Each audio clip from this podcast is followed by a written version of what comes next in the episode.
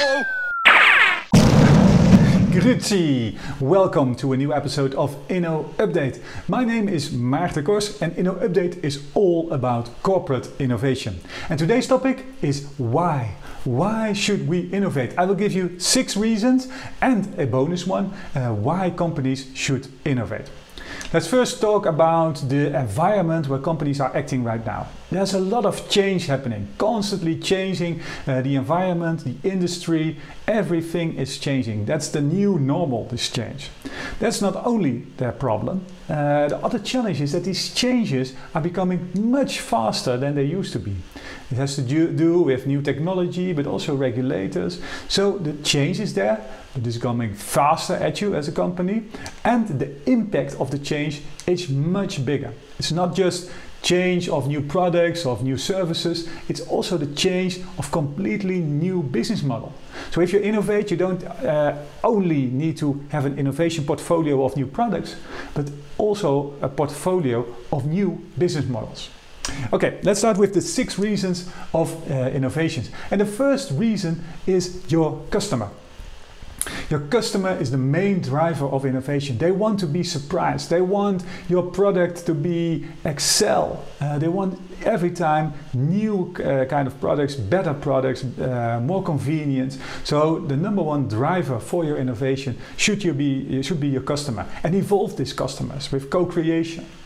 Of course, there's also regulators. That's also a very important topic and a very important domain of innovation, because these regulators have new rules every month, every year, depending on the industry. And this kind of innovation is not about adapting the products, but more adapting your back-end system, for example. And then you have your competition. Not only your regular competition, but competition is coming more and more from other industries. Maybe from technology companies like the big techs, like Google, Facebook, who are disrupting a lot of new industries. But could also be new startups who are using these new technologies to disrupt your industry. So look at this competition and learn from that. And then of course also this technology. Keep a watch of all the technology and use them. Use them to make your products easier, to make services more easier. So keep out a watch list, a trend list on these new technologies and try to incorporate them in your new way of innovating and doing business.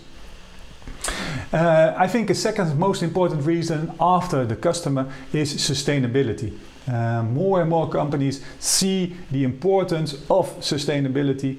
It's very important, and it goes hand in hand with innovation. Sustainability and innovation keep on driving change within a company. So it's very important to keep a watch out for these sustainable new challenges, but also new opportunities which are provided.